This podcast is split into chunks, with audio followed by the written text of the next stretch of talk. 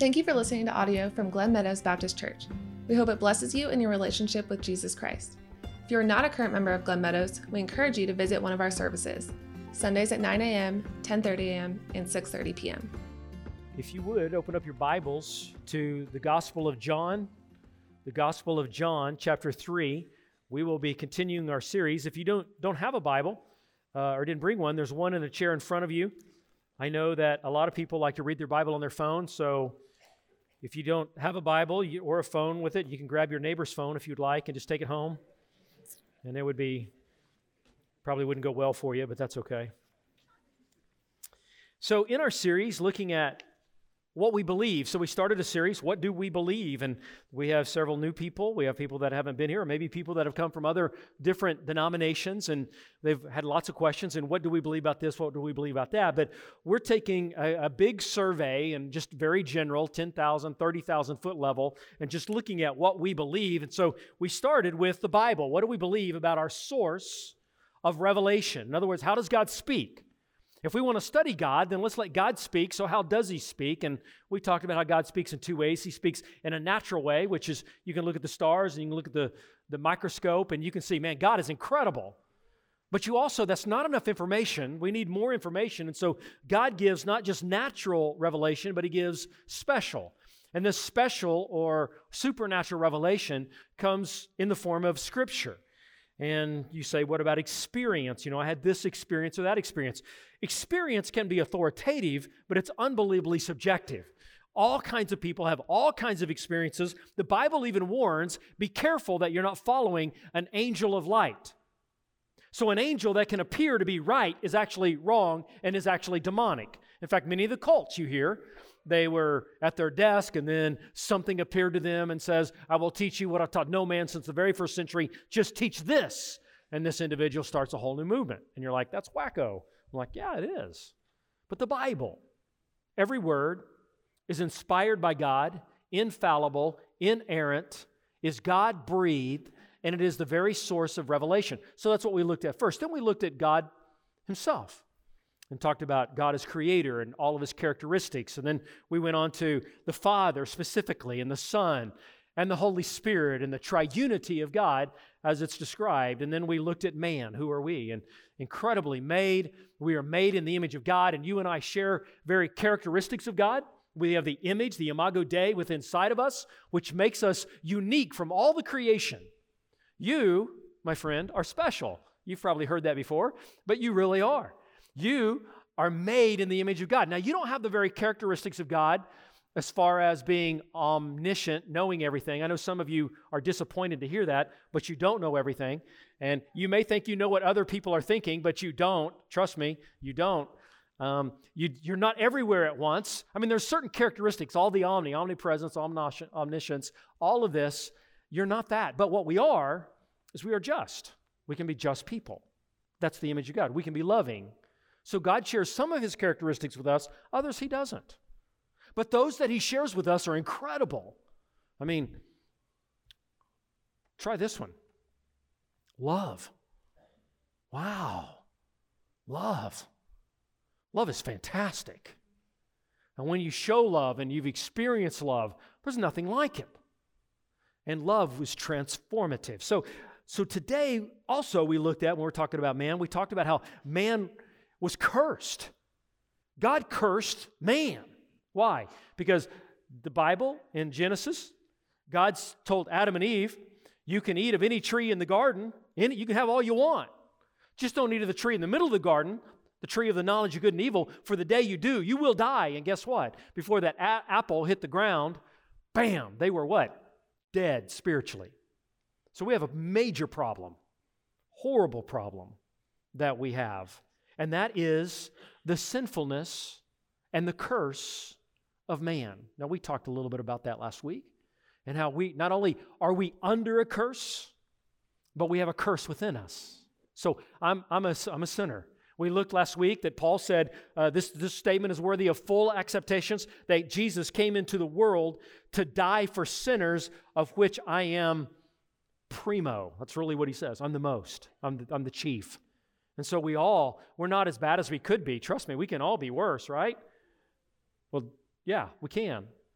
and we try to restrain, but bottom line, inside of us is sin that's working, and it's, a, it's by nature. It's also called the flesh that's inside of us, and it's bad. And as we have studied this, we have seen that there are consequences to sin. There's consequences. Now, understand this there are certain consequences that happen immediately. So if you have a mouse trap, say there's a mouse trap right here, and there was cheese on it, and I said, Look, I'm really quick, and you say, Go for it, and I'm like, Guess what? I'm not that quick. Bam! That's an immediate consequence, right? Because I'm not that quick as far as speed goes. I can't get the cheese. But what about if, if you didn't have any feeling in your hands? Just imagine. So God gave you nerves in your hands as a blessing so that we could feel. And imagine if you didn't have any feeling in your hands and you were in the kitchen, you just leaned up against the stove that was on and the burners were going. And your hand would melt and you wouldn't even know it. And then maybe five minutes later, feeling kicks in and you're like, wow, that hurts. And it would, it would do a lot of damage. And so there is something about an immediate consequence that helps us. But here's the thing being a sinner and someone who sins, and I don't feel the consequence immediately, at least not the striking consequence. And, and it would be easier that if I, if, I, if I thought a bad thought, all of a sudden I got knocked upside the head and I'm by God and I'm saying, okay, I'm sorry, I shouldn't have done that. But oftentimes, what happens is we will sin, like we'll jump over the line and then we'll jump back and we'll say, Nothing happened. I guess it's okay. And then you stay here and then you walk around, then you go back and then it's, and you're okay. And the next thing you know, you're over here and you're just dancing and you're inviting people to come over, but you don't know that consequence is coming. So, why is there that separation between the act and the judgment? Because God is waiting for people to come under salvation. People, God is waiting for people to come to Him to be redeemed. That if there was an immediate consequence of, of sin, then no one would have a chance. And the plan of salvation would be null. It would be unuseful to you and to me. But the reason there's a separation between the act and our who we are as, as humans, and the consequence is God is wooing and waiting for all to come to repentance. And so that's what this passage is all about. Let me read you a passage just to get us in perspective. So, when we talk about what we believe about salvation, we must be very clear why you need salvation. Revelation chapter 20, verse 13, 15 says this. Then the sea gave up its dead, and death and Hades gave up their dead. All were judged according to the works. So that's in the future. It's, it's, a, it's, a, it's, it's a perfect tense. This will happen. Prophetic, perfect. In the future, it's done. So this is happening. Then verse 14 says, Death and Hades were thrown into the lake of fire. So you think death is bad? You think hell is bad? Just wait for the lake of fire. Hey, cheer up, it gets worse. So he says, Death and Hades were thrown into the lake of fire. This is the second death. And then, and then here it is listen. And then anyone not found written in the book of life was thrown into the lake of fire. So the reality is this is that there is a judgment that is coming. Even though judgment isn't immediate, it is coming and it will be severe. And it, it is very, very intense, so to say. You say, Brother Mac, I didn't come to hear a message like this. Well, God brought you here for this. It's just let's just be blunt. Let's just that's just where we are, and out of providence, you happen to show up on this day, and then we're talking about this right now. And you say, I don't want to hear bad news. Well, let me tell you, uh, it's actually good news. So I've got got a daughter-in-law, and I have two daughter-in-laws, and so there's one who I, I, I did the wedding. This was ten years ago, I guess, and did the wedding, and I said, hey, you can kiss the bride, and man, they go off on a honeymoon, and they're flying on an airplane, and she just passes out. Carrie Roller just passes out. And then she comes to and said, Man, I'm not feeling good. Something in my head, and I'm just not doing good. They land, uh, they see a little clinic, they put her on antihistamine. They said, You just got sinus infection and stuff like that. And, and then come back to the States, the doctor said the same thing. You just got pressure built up. And she's like, Oh, this is not fine. And it just went on and on and on and on and couldn't get relief. Finally, someone said, You ought to see a neurologist. So she goes to a neurologist, and the neurologist says this Oh, you don't have sinus problems. You don't have equalization problems You've got a brain problem. And my son says, I knew she had a brain. No, that's not really.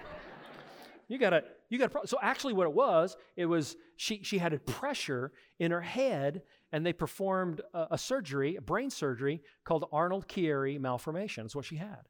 And so they go in and they do a partial lumpectomy, and they they relieve the pressure, and everything was good. Now let me ask you this: Which was the easiest news to hear? You have a sinus infection, or you have brain damage? Which was easy? I mean, which one would you want to hear? I'll take the pill that's $9.95.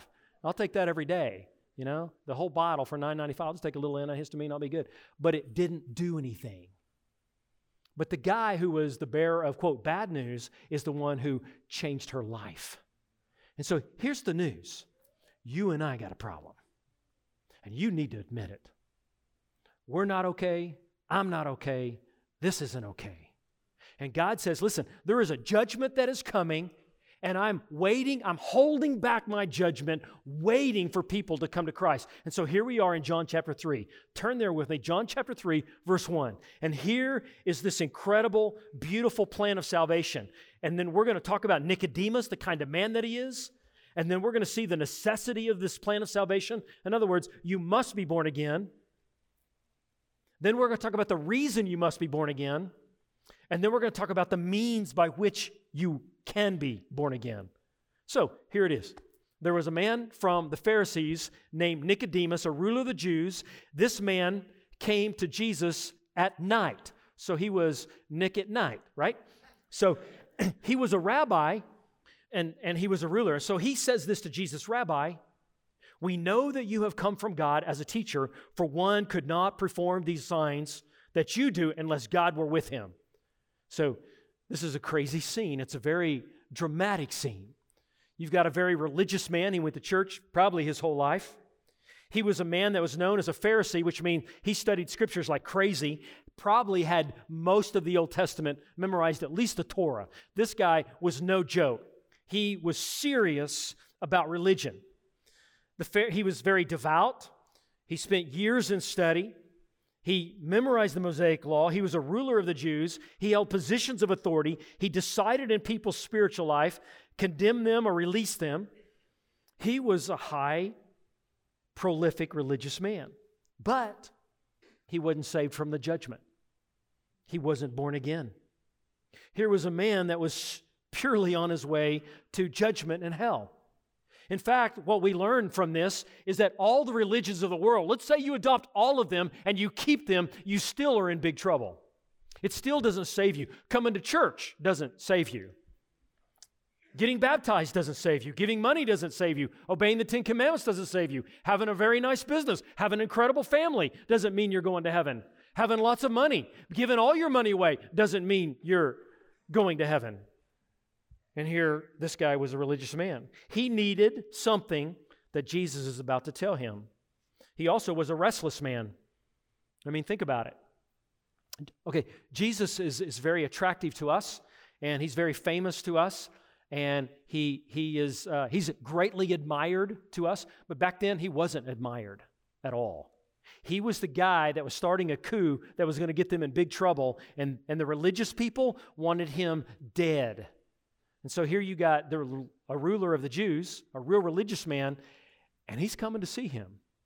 I mean, it, it would be like, uh, I mean, this would be a crazy thought. I don't know why you would do this. It'd be like the coach from Oklahoma going to the coach of the Longhorns and saying, hey, I don't got anything. What do you got?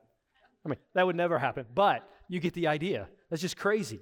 So Nicodemus is showing up and he's coming to Jesus, the guy that they didn't admire, but he wants something else. He was restless on the inside. You know why? Because religion doesn't satisfy. You say, Brother Mac, I thought you were a religious man. Eh, I don't know if you can say that like this. I'm a relationship guy. I want to have a relationship with God and I want to help other people have a relationship with God. Not so much uh, just by obey a bunch of religious rules. So he was restless on the inside. How about you? Are you restless? How's life going for you? How are relationships? How about when you close your eyes and you lay your head down at night? What are you thinking about? I guarantee you there's people in this room that are just, man, they don't want to die. Don't want to die. They're afraid what's going to happen next. They look at all the chaos that's going on in the world and in their own heart, and you may be restless this morning. Also, he was very reluctant, he's hesitant. You know what? That it, what, there's a problem that when you're right in front of the truth and you're still reluctant, there's a problem. Nicodemus is a guy like this. I mean, he, he had heard the teachings of Jesus before. He just, he just wanted to know that he was okay. In all of his Judaism and all of his synagogueism, he wanted to know he was okay. And he's coming up to Jesus at night when nobody else can see, just wanting some kind of relief. But actually, he was very reluctant to what he was saying. It reminds me of the story of King Agrippa in the book of Acts. Paul is in front of King Agrippa. And King, King Agrippa is saying, Listen, I have the power to chop your head off, Paul. What do you have to say? And Paul shares the gospel to him, the good news, the plan of salvation. And King Agrippa's like this. He's going, Man, that's pretty awesome. That, my friend, is incredible. That's what Agrippa's saying. And then he says this Nah, Paul, I quote, you almost persuaded me to become like you. But no, are you reluctant? Are you hesitant? You, you may be thinking, I wonder, I wonder uh, if God would, if I gave him my life, he would then ask me to be a nun. I don't want to do that. Or he'd ask me to go to Africa and build wells. I don't want to do that. And you're just reluctant. You're, you're worried about the other side instead of thinking of Revelation chapter 20, verse 13 through 15. And this incredible plan of salvation. Let me, let me just put your mind at ease right now for those that are reluctant. Listen to me. The one, the Holy One who did not spare his own son but massacred him on the cross, who loves you. Do you think for a moment that he's going to punish you after he punished his own son? Do you think one who loves you that much would call you into something that would make you go sideways or hurt you? Listen, he loves you. Why not give him your life, the one who loves you the most? But then look, look at this conversation that goes on. Jesus may says it this way. So Nicodemus is there, man, I know you're from God. I know you're doing some incredible things. And then Jesus just interrupts him as if to say, he interrupts him and he says this. Look at verse 3. I assure you. In the King James, it says, verily, verily. You know, you know what I mean? Verily, verily. We don't say that anymore. It's like, here's what we do. It's like, check this out, bro. That's what we say. And it just means, listen, listen to me. Check this out. I'm serious. And he says this I assure you. Have you ever heard, heard God say that to you?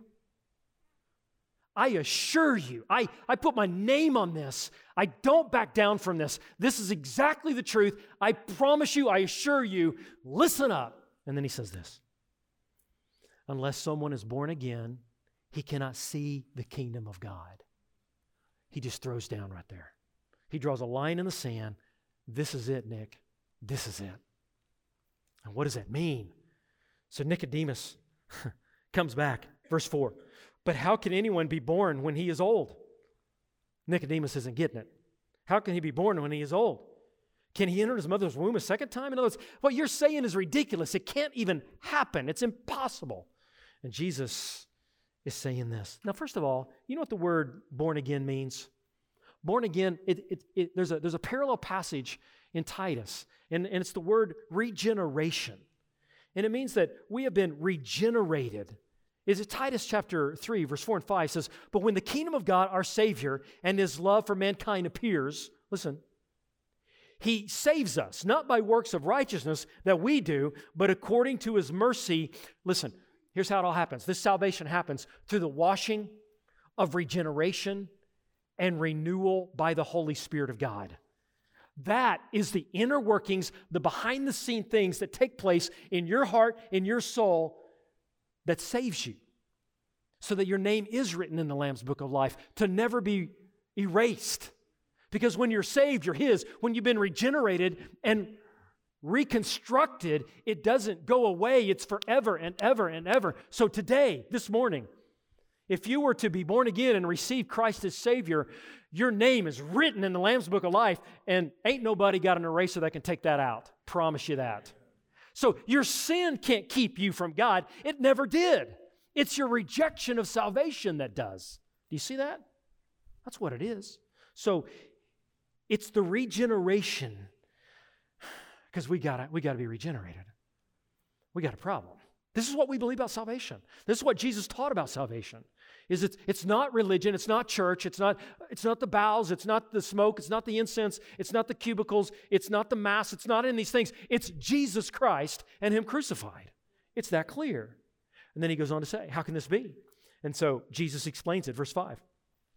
He says it again, I assure you. Man, I'm just telling you guys, listen. This is some heavy language here. I mean, what Jesus is saying is he's saying, Come in close, lay down your guard, and I'm just delivering it. I'm backing up the truck and dumping it right here. Listen to this. I assure you, unless someone is born of water and the Spirit, he cannot enter the kingdom of God. So it's the washing of the water of regeneration.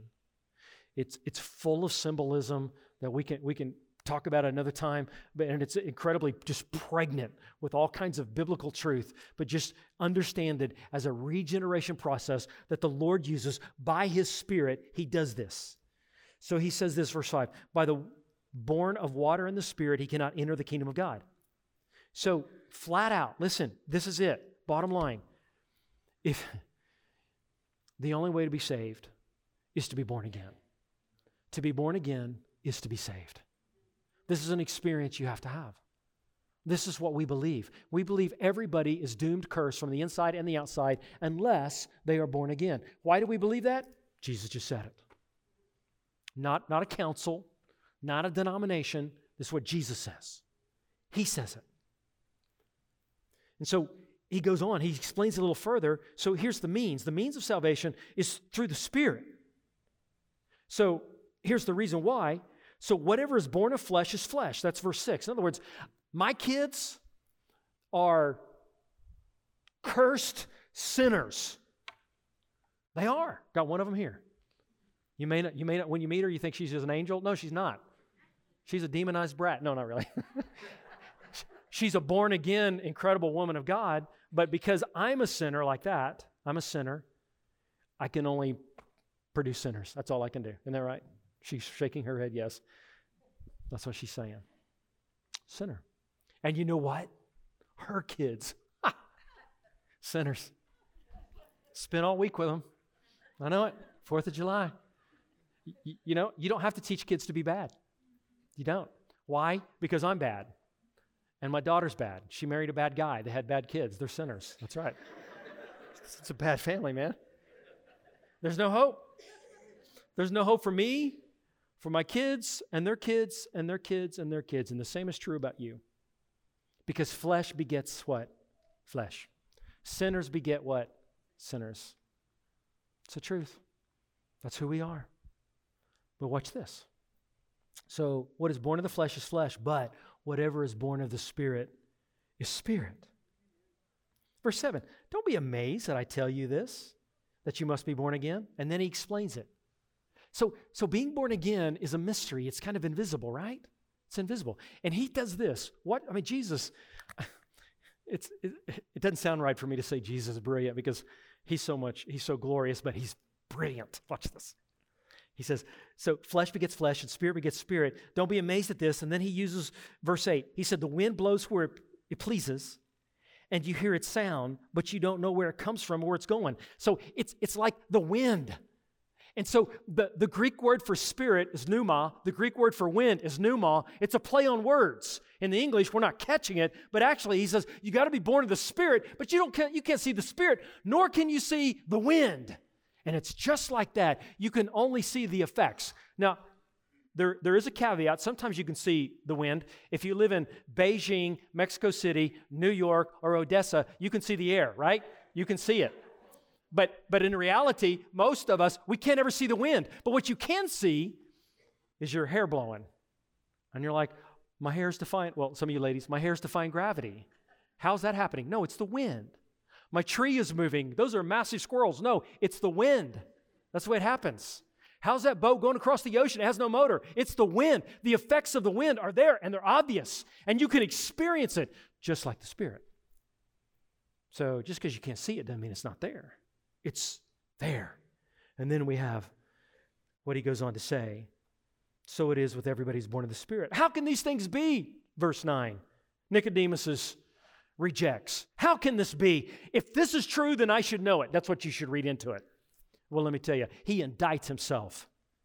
This boy should have known it. From Genesis 3:15, from Genesis 6 and the ark and the flood and all the many many things of being pictures of the salvation all through the Old Testament, this scribe, this Pharisee should have known it. He should have zeroed in and he should have caught it. So actually, here's what's happening here. Has anybody ever been into one of those, uh, are they called uh, escape rooms, right? You ever been in an escape room? I mean, a couple, a couple of us. So escape rooms, you know what they are? You go in this room, and it's this living puzzle, if you will. And like I, the one I went into, we were like in a in a boat, and there was a uh, there was a nuclear bomb that's going to go off, and we had to save the world by canceling the bomb. And you had all these symbols all around this room, and all these things to look at. And and and there's about I don't know 15 people in with us, and they they were real young. They're like these you know, young college people and so on, this is fantastic because they're going to go math and all this kind of stuff. And, and come to find out, they didn't. They, they really didn't.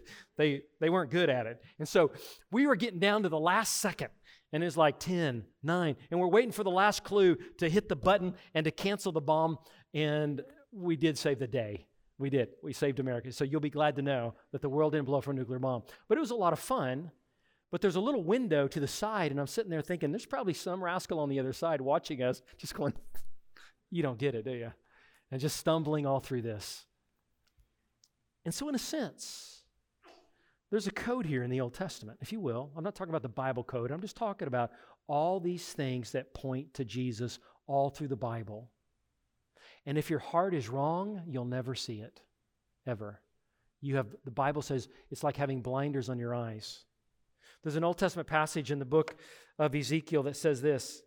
It says that we literally, that there was a time when the Lord prepared and the Lord is going to change, and the Lord is going to send His Spirit deep within our hearts, and our hearts are going to change. And so the Old Testament has been prophesying about this. And Nicodemus coming at night, not going to a person that's not very popular, is saying, Open my eyes. And Jesus saying, Look and see. And then he gives this incredible story to one of these Old Testament passages, which gives them the clue of what salvation is all about. Watch this. This is magnificent. So he said, We speak what we, what we know, and we testify to what we have seen. But you do not accept our testimony. Why? I mean, think of that. Why did they reject? If I told you about these things that happen on earth, you don't believe me. What about when I tell you about the things in heaven? You better start listening. Verse 13.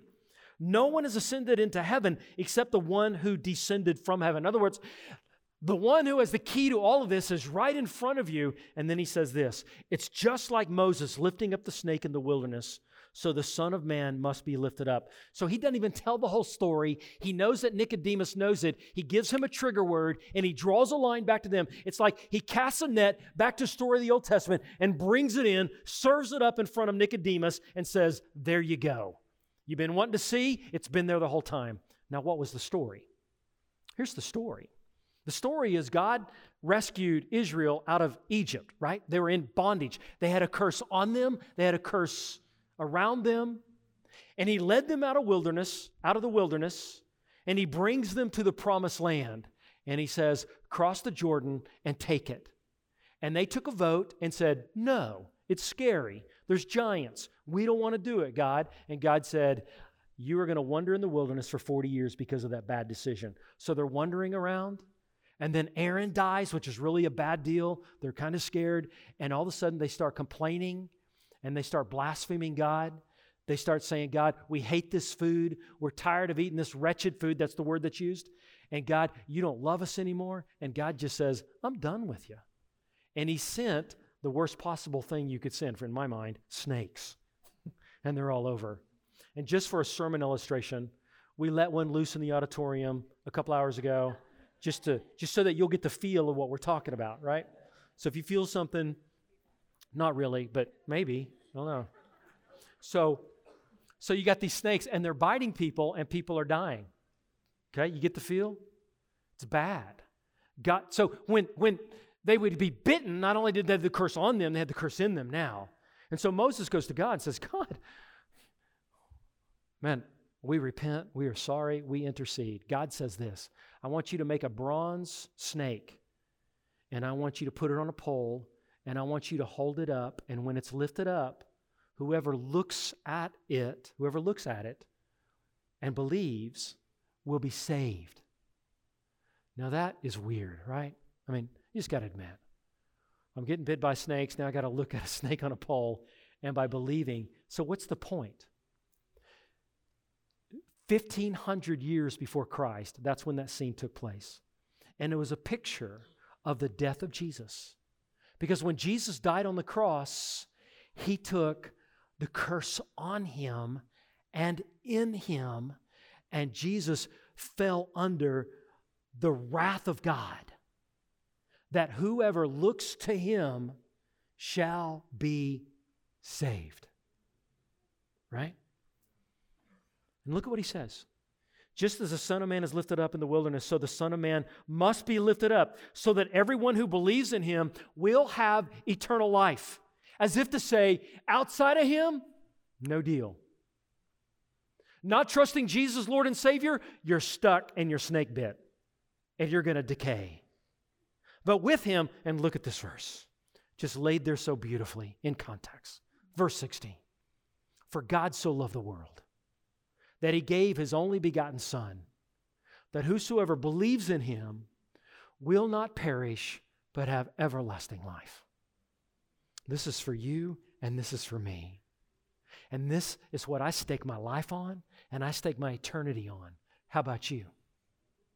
Don't let anything hold you back. Don't let the opinions of others. Don't think of, oh boy, what I could do without God would be incredible. It's not working for you, is it? Don't worry about what others think. Don't worry about how you feel. Here's what you need to know you and I are dead in trespasses and sin, and we need a Savior, and Jesus Christ willingly came to earth to die for your sins and my sins. And my friend, this is the marvelous, mysterious gospel of the Lord Jesus Christ. You must be born again. Thank you again for listening to audio from Pastor Mac Roller at Glen Baptist Church. For previous sermons and more information, please check out our website at gmbc.org.